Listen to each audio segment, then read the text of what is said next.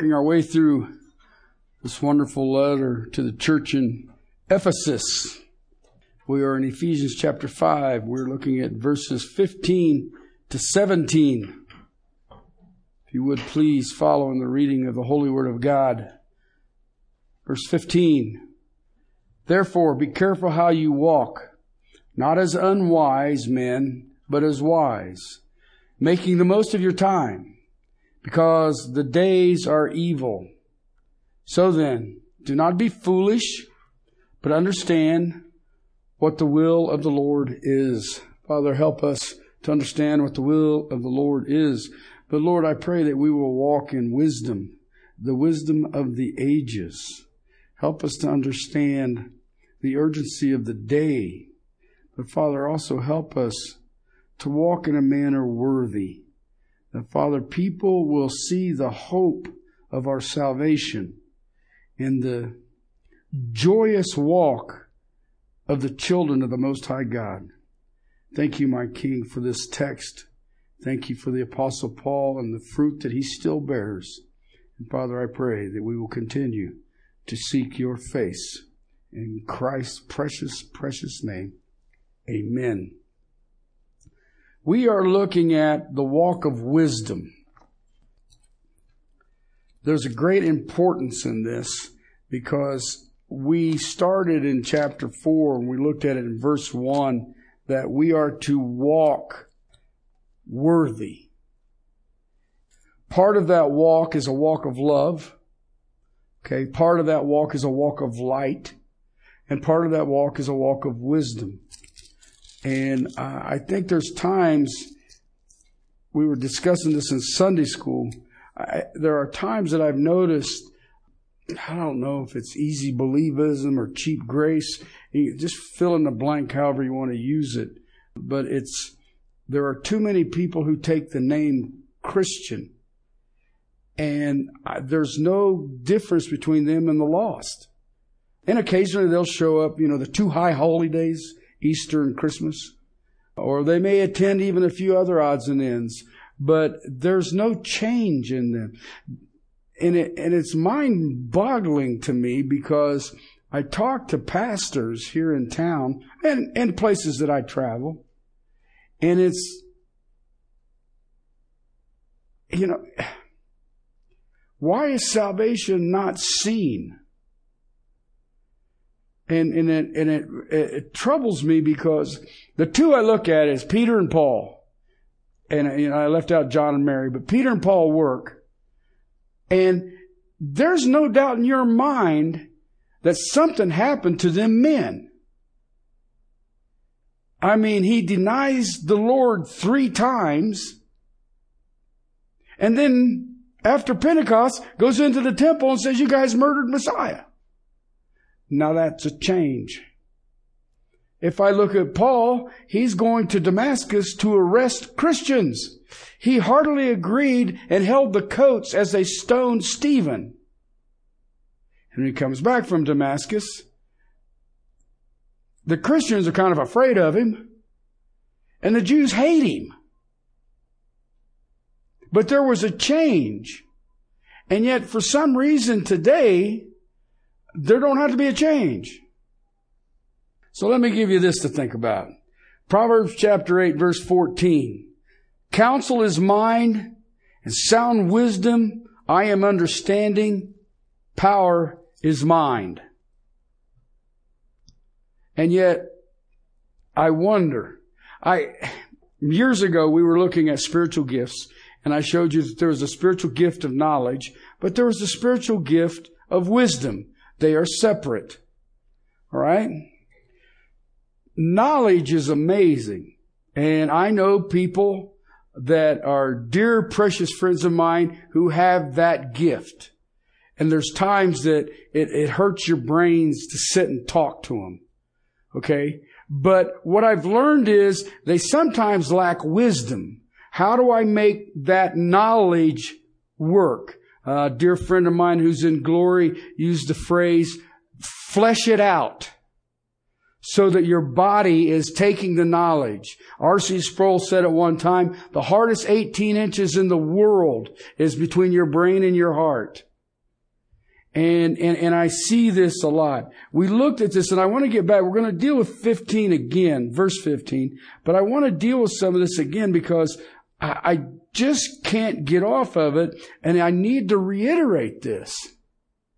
In 2 Peter chapter 1 verses 5 through 10, now for this very reason, what very reason? Having escaped the corruption that is the world by lust. So, for this very reason, apply with all diligence in your faith. All right? What? Moral excellence. Moral excellence. Knowledge. Self-control. Perseverance. Godliness. Brotherly kindness. And love. For if these are qualities in yours and are increasing, you are rendered neither useless or unfruitful in the true knowledge of our Lord Jesus Christ. I have a dear friend of mine who was a member of a motorcycle club. You've probably heard of them. The Hells Angels. And it's a long story, but we knew each other. We'd become pretty good friends. He came in and out of church and kind of did one of these things and would walk out.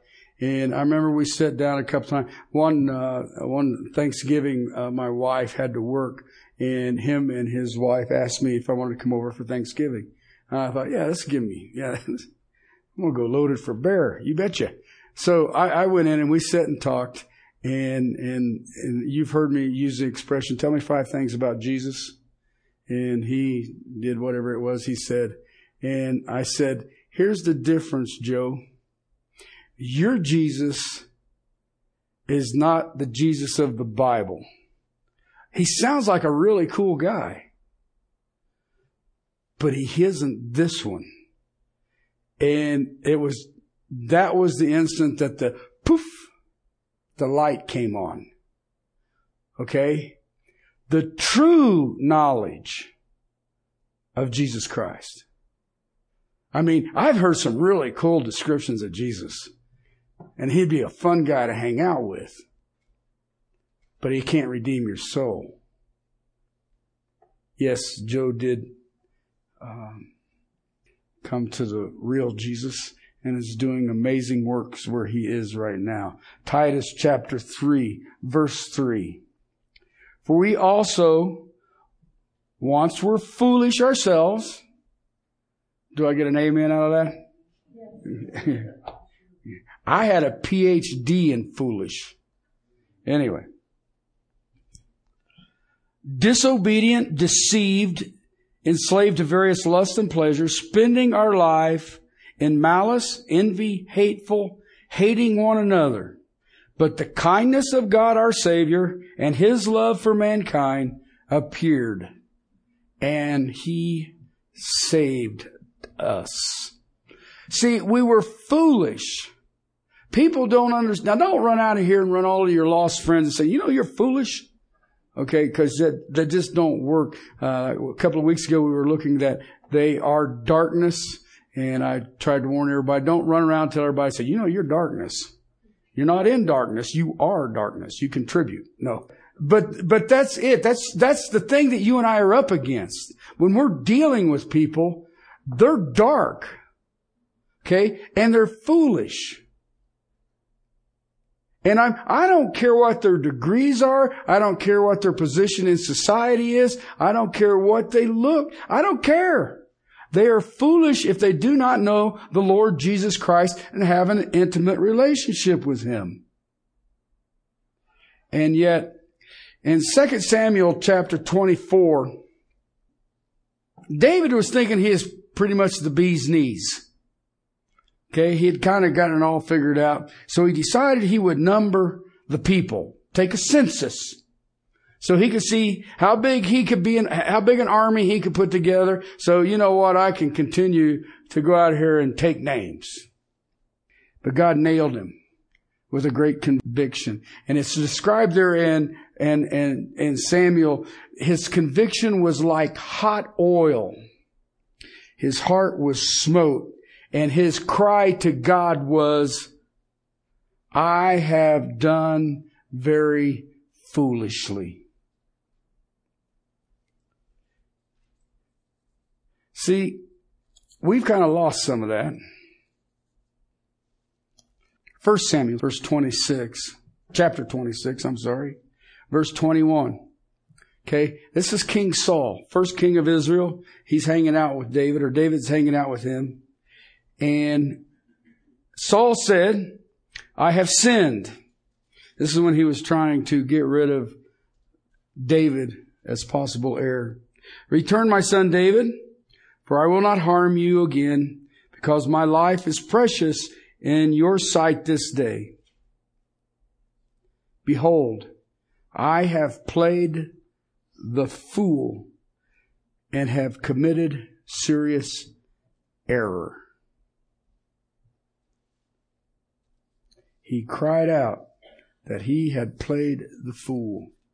Moses in Deuteronomy chapter 32, speaking of Israel who decided that they would make them a few idols. So everybody bring in your earrings and baubles and we'll make some idols. And he cries out, O foolish people and unwise. And you know what? Here we are in 2020, and there are so many people today who are playing the fool. Okay? Now then, I'm going to wrap up verse 15 this morning. Of course, I was going to wrap it up last week, and I think I was going to wrap it up the week before. I plan on wrapping it up today.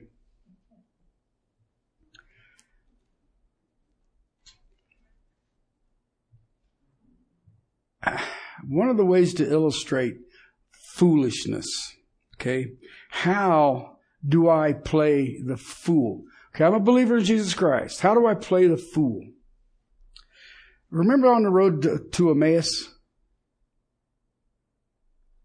There were two guys, and they were complaining, the Lord is dead. All right, Jesus, remember he shows up and they don't recognize him? What's his first words to him? Oh, fools, why are you so slow of heart to believe? We had that discussion this morning with a lady here in the church many, many years. Why were you so slow to believe? We hear it. We go, Amen.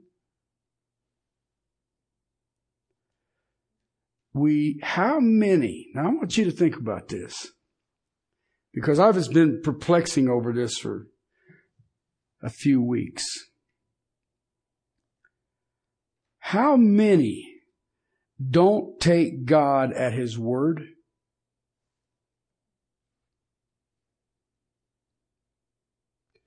What does the Bible say? And do we believe it. There's three things that I learned in studying of scriptures.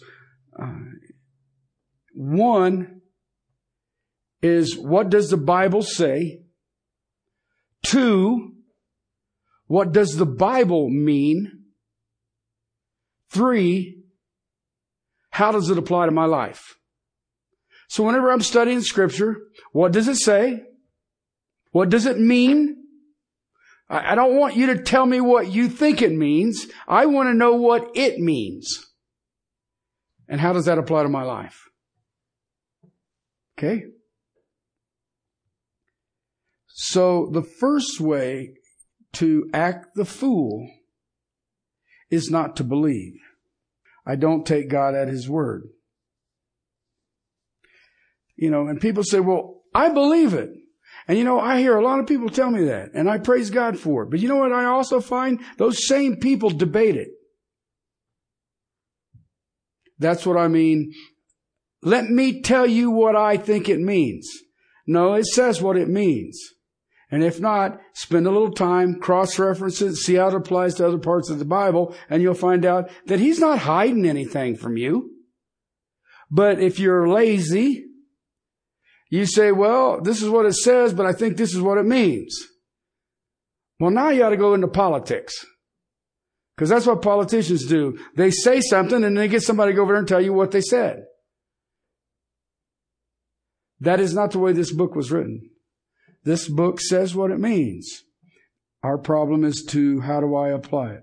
Okay, the second thing that we can do to act the fool, because I know nobody wants to line up in that line, right? Okay.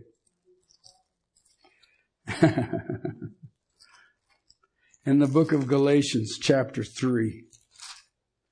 You've heard this verse, but I think that sometimes we forget it.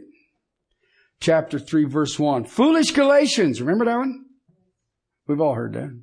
Who's bewitched you? Before whose eyes Jesus Christ was publicly portrayed as crucified. Okay? This only thing I want to know, find out from you. Did you receive the Spirit by works? By works of the law? Or by hearing by faith? Are you so foolish, having begun by the Spirit, are you now being perfected?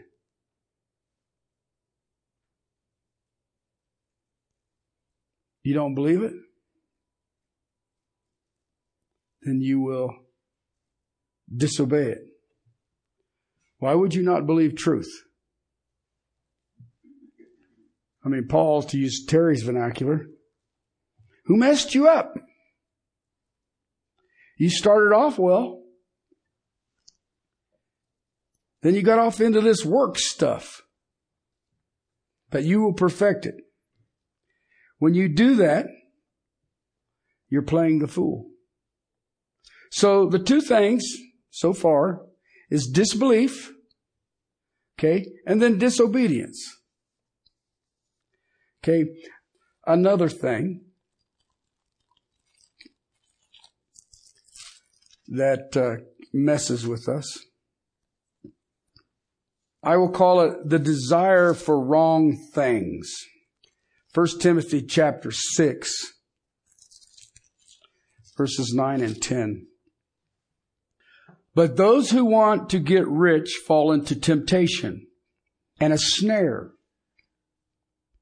and many foolish and harmful desires which plunge men into ruin and destruction.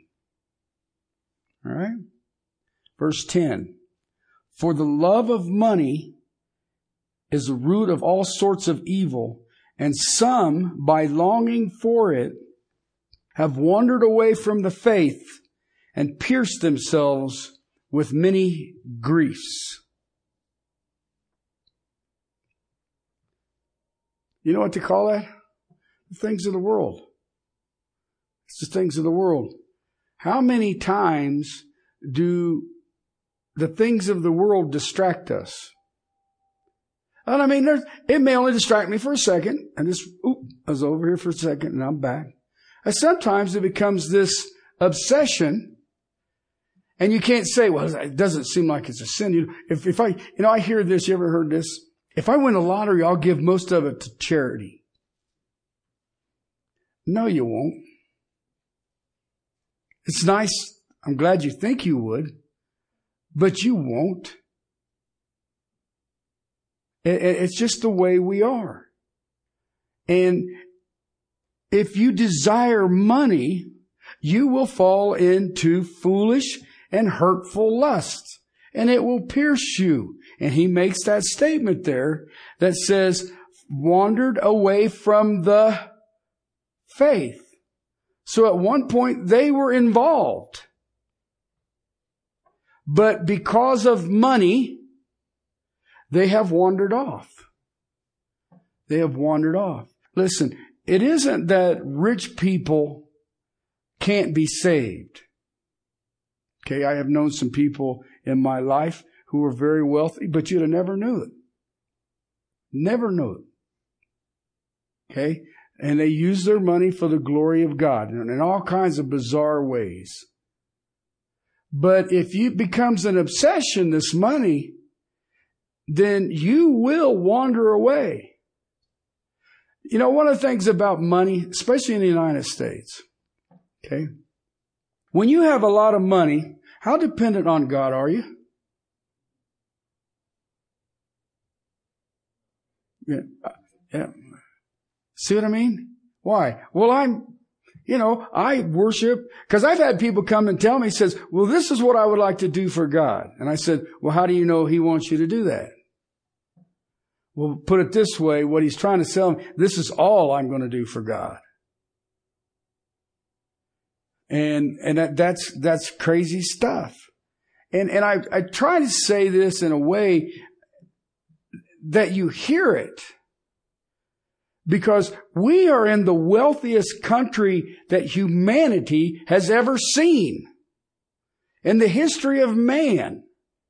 We may have topped out Solomon. But my problem is If we've got so much money, why is the church so feeble in this country? And I can tell you why. I know what we're dependent on. When we desire the wrong things, we will play the fool. In James James is a wonderful book. I'm thinking I should go preach that, but it's kind of rough. Chapter 3, 13 to 17. 3, 13 to 17. Who among you is wise and understanding? Let him show by his good behavior, his deeds, in the gentleness of wisdom. But if you have bitter jealousy and selfish ambition in your heart, do not be arrogant and so lie against the truth. This wisdom is not that which comes down from above, but is the earthly, natural, demonic. For where jealousy and selfish ambition exist, there is disorder and every evil thing. But the wisdom from above is first pure, then peaceable, gentle, reasonable, full of mercy and good fruits, unwavering, without hypocrisy. James is telling you that the fourth thing is doing the wrong things.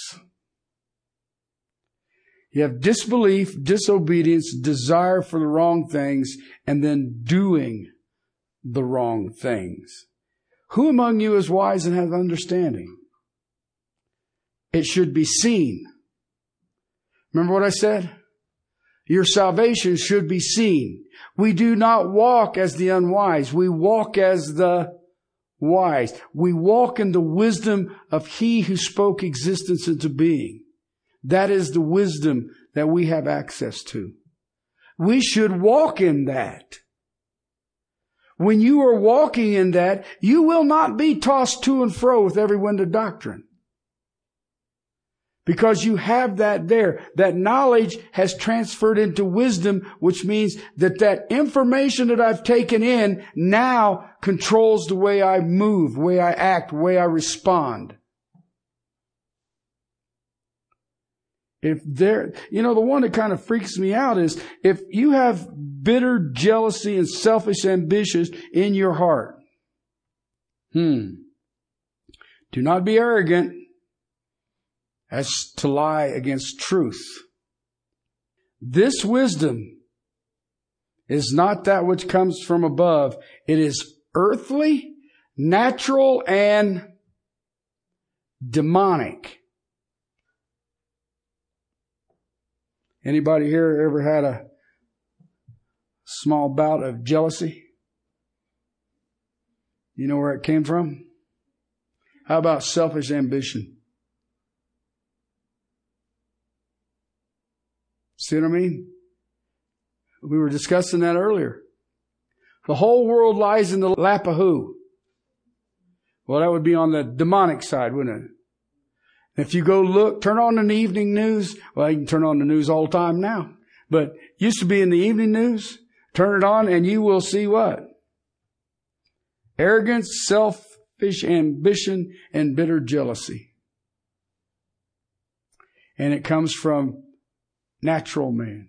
Had a discussion with a young man who's sold on uh, democratic socialism. And he gave me this stuff that I have heard over and over and over and over again. And I tried to express to him that uh, 14, I think it was 14 or 16 years ago, there was one of the wealthiest countries in South America has great resources of natural resources, and they decided they wanted to be democratic socialist. That's a communist dictatorship. Didn't take long. And he explained to me that, well, you got to have the right people, da, da, da, da. I was like, yeah, whatever. And I said, here's your flaw. You believe that man is inherently good. So if I can get the inherently good guys, we can get this thing done. Well, that's tough when the lap of the world lays in whose lap?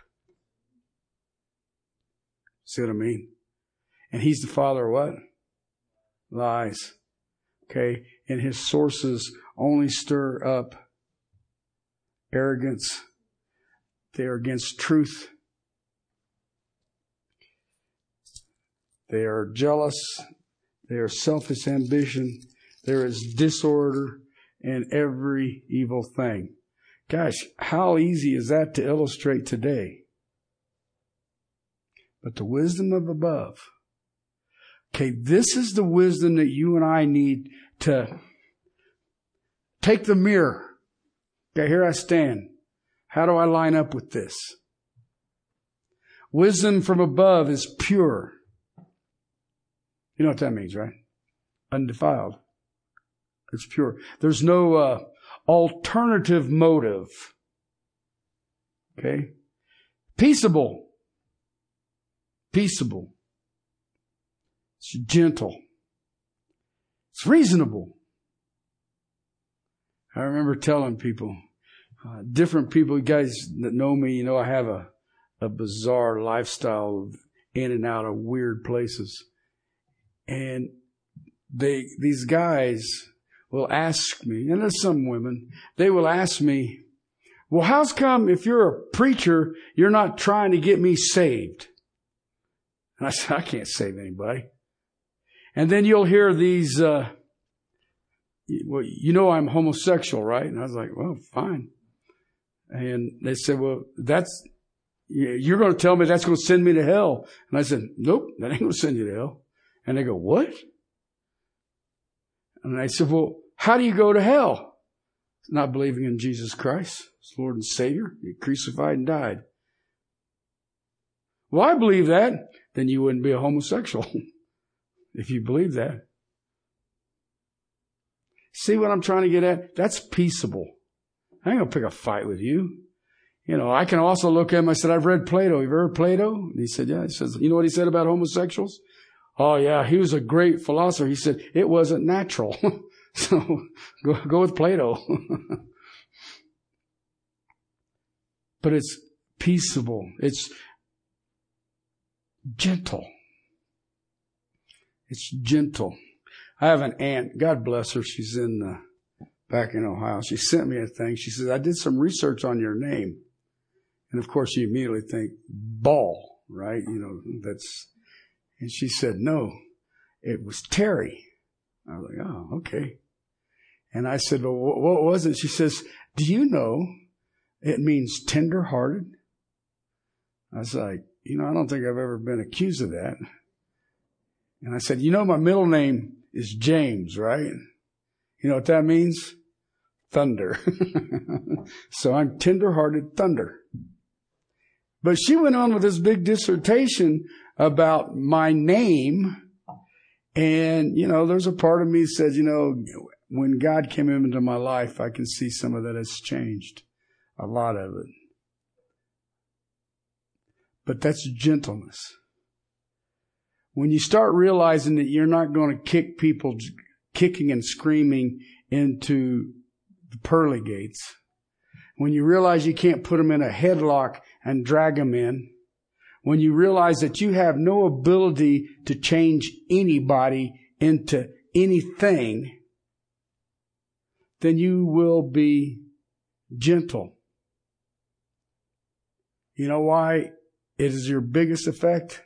How gentle was God with your stiff neck?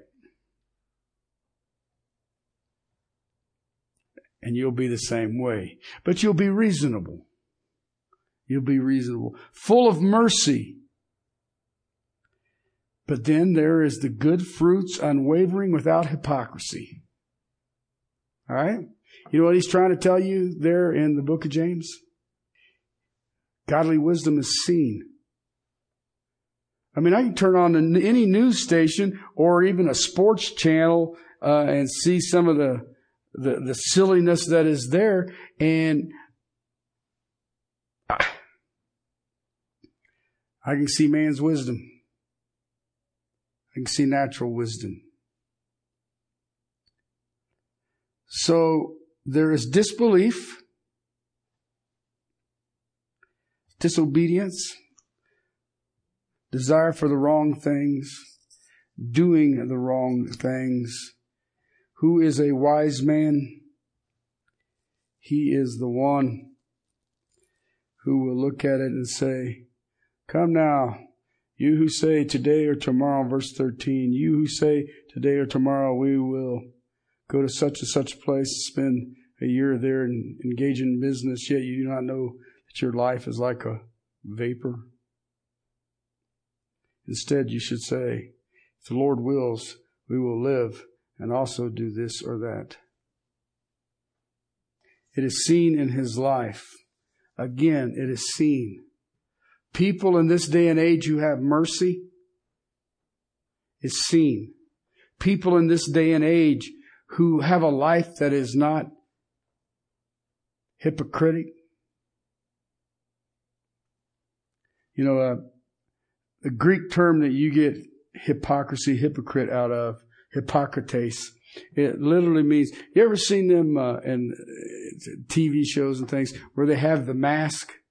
And you hold the mask up and then you turn around the other side. It's got a sad face. You turn it this way and it's a smiley face. That's what the term means. Hippocrates. What you see is a mask. You don't see the real thing. That's Hippocrates. Again, it is seen. A fool disbelieves, disobeys, desires wrongly, and does the wrong things. There are so many Christians who fall for this today. They don't take God at His word. They disobey. If you don't take God at His word, the only outcome is to disobey. They desire the things of the world. That becomes their passion. And their lives don't manifest wisdom.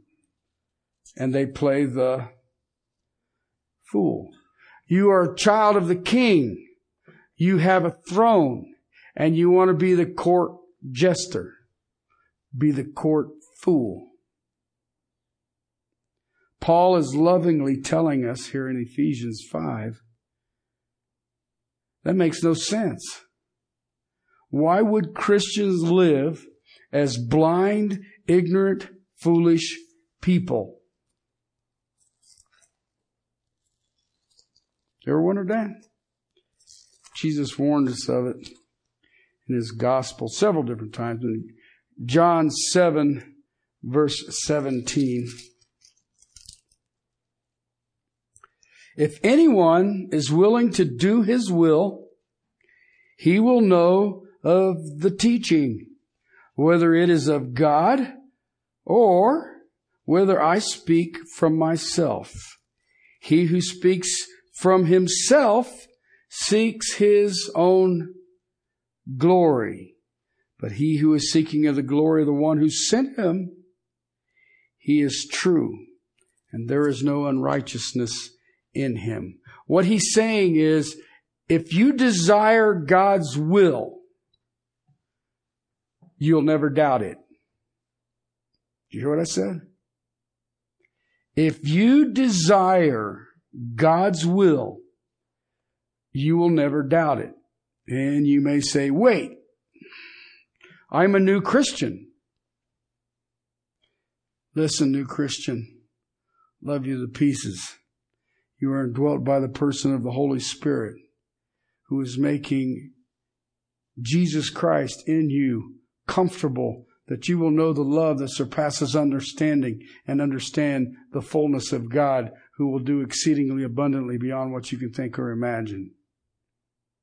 So, new Christian, if you really want to know God's will, you will never be in doubt.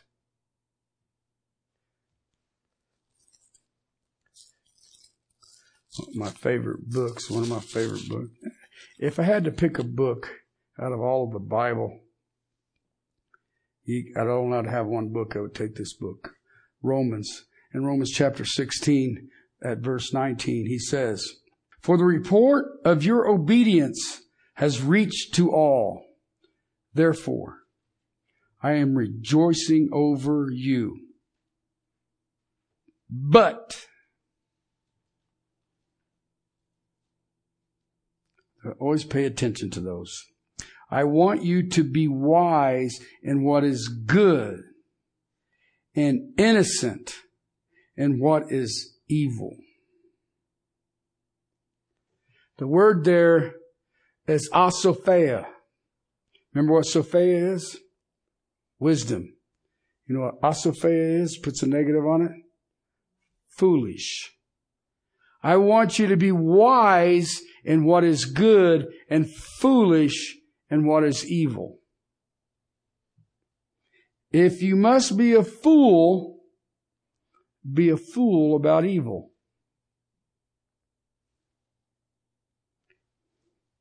Listen, evil is not a good study. Okay? Just in case you were wondering. Don't become an expert on that. We are to walk in wisdom.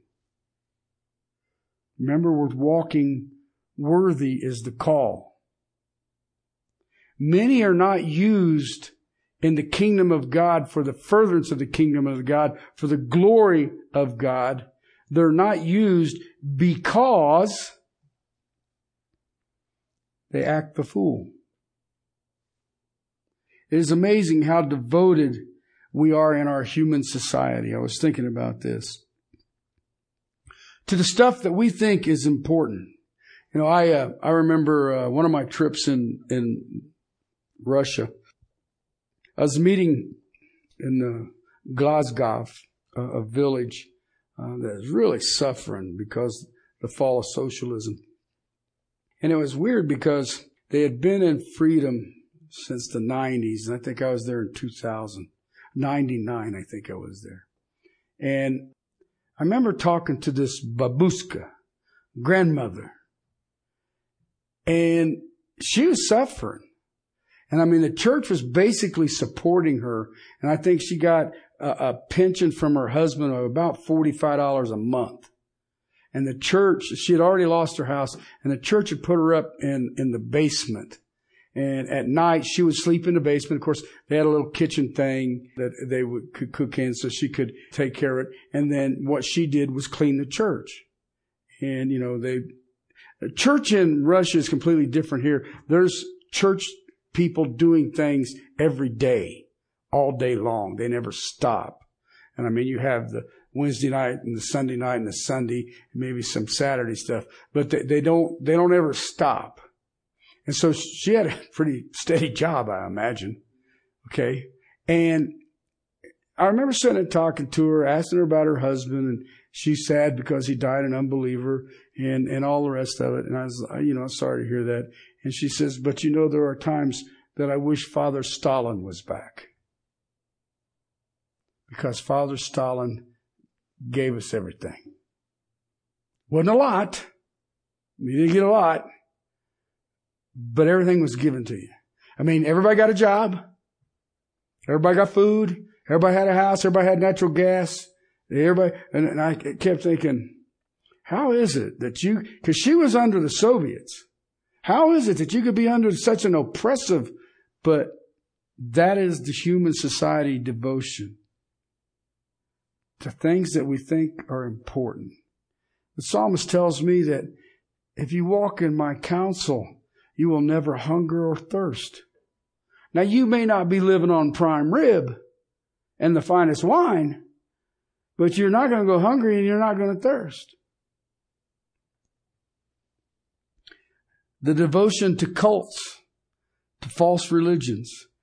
How do you convince 19 guys to jump in an airplane and fly them into buildings and ground and things like that?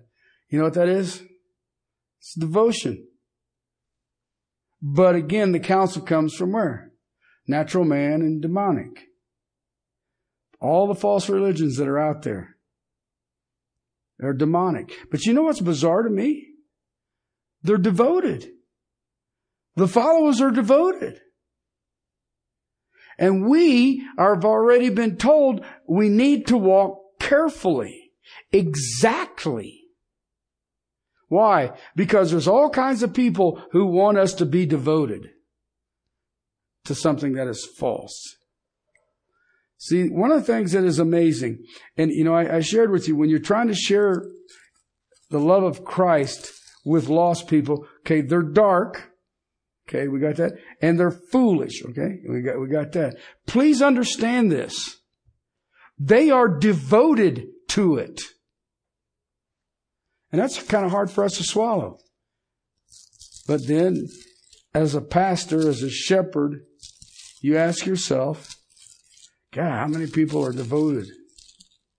I don't know. It's like I heard the other day. It is not my responsibility to tell people they are saved. It is my responsibility to tell people how to be saved. See how we've changed it? We think we're supposed to tell people they are saved. But I can tell you this salvation is seen. It is seen. Um, it is so easy, very quickly. You spend a very minimal amount of time with the person, you will see the priority of their life. Okay? Now, I'm not saying that to hurt anybody. I'm just telling you. It is not difficult to spot the priority of people's lives. You know why? They tell you.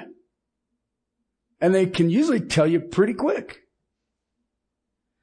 The wise Christian knows what pleases God. See, the wise Christian watches for the deceiver's traps. You know, I, have told people there for a long time, everybody, see about every other week, these Christian people would publish these books and they'd sell like a gazillion copies.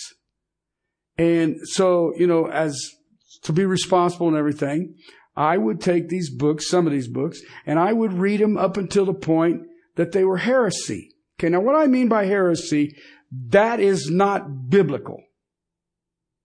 Okay? And a lot of the books that you've all heard, if I named them, you would know them. But you can go through and I would read them and I'd stop right there. I don't need to read any more. Okay? Why? Because I watch for the traps. So by doing that, when my people would say, well, have you read such and such? I said, yeah, but right here when he or she says this, it's not biblical. Not only is it not biblical, it's a lie. So tell me, what's the influence of that book? Oh, I never thought of that. Okay? So, wise Christians watch for deceivers because they lay traps. A wise Christian resists the devil and his temptations. You know why? He flees. If you resist the devil, he just doesn't have no patience and goes. And a wise Christian is cautious about their behavior. Okay?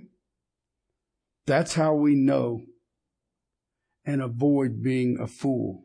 That one does not walk as a fool, Asophia, the fool, but walks as Sophia, wise. Hebrew mentality, it is seen. That wisdom is seen.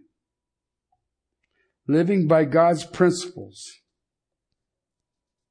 Okay? So, the principles of a believer are God ordained. This is said here. Please understand they are for our protection. But we also have to understand. Verse 16 says, making the most of your time because the days are evil. All right? And we will redeem the time, but we will begin that study next Lord's Day. All right? I will tell you the trap that is out there. It is not more evil now than it ever has been. Okay? We believe that because we've bought the lie. The lie says, well, it was pretty good. If we could go back to the 50s, like leave it to Beaver, it'd be awesome. Go back and read some of the stuff that's going on in the 50s. Okay? Just check it out. Just telling you. All right. So next week, we've looked at the principles of the believer, but we want to need to look at the limits of the believer because we need, oh, so desperately, brothers and sisters, to walk in wisdom. Walk exactly, narrowly, so that we're not tossed to and fro. Let's pray. Father, we thank you. Uh, you saved us from darkness. You saved us from foolishness. And Father, now you've empowered us to be more than overcomers. So Father, let each of us press on to the upward calling of Jesus Christ. Father, let us stand in the grace that is Christ. Father, let us be overwhelmed with the joy of our salvation, that other people would long for what we possess. Father, let us be practicers of our possessions. Let us be possessors of our profession. Father, let us, oh, I beg you, Father, let each of us walk worthy of this amazing calling. I beg you. In Christ's name, amen.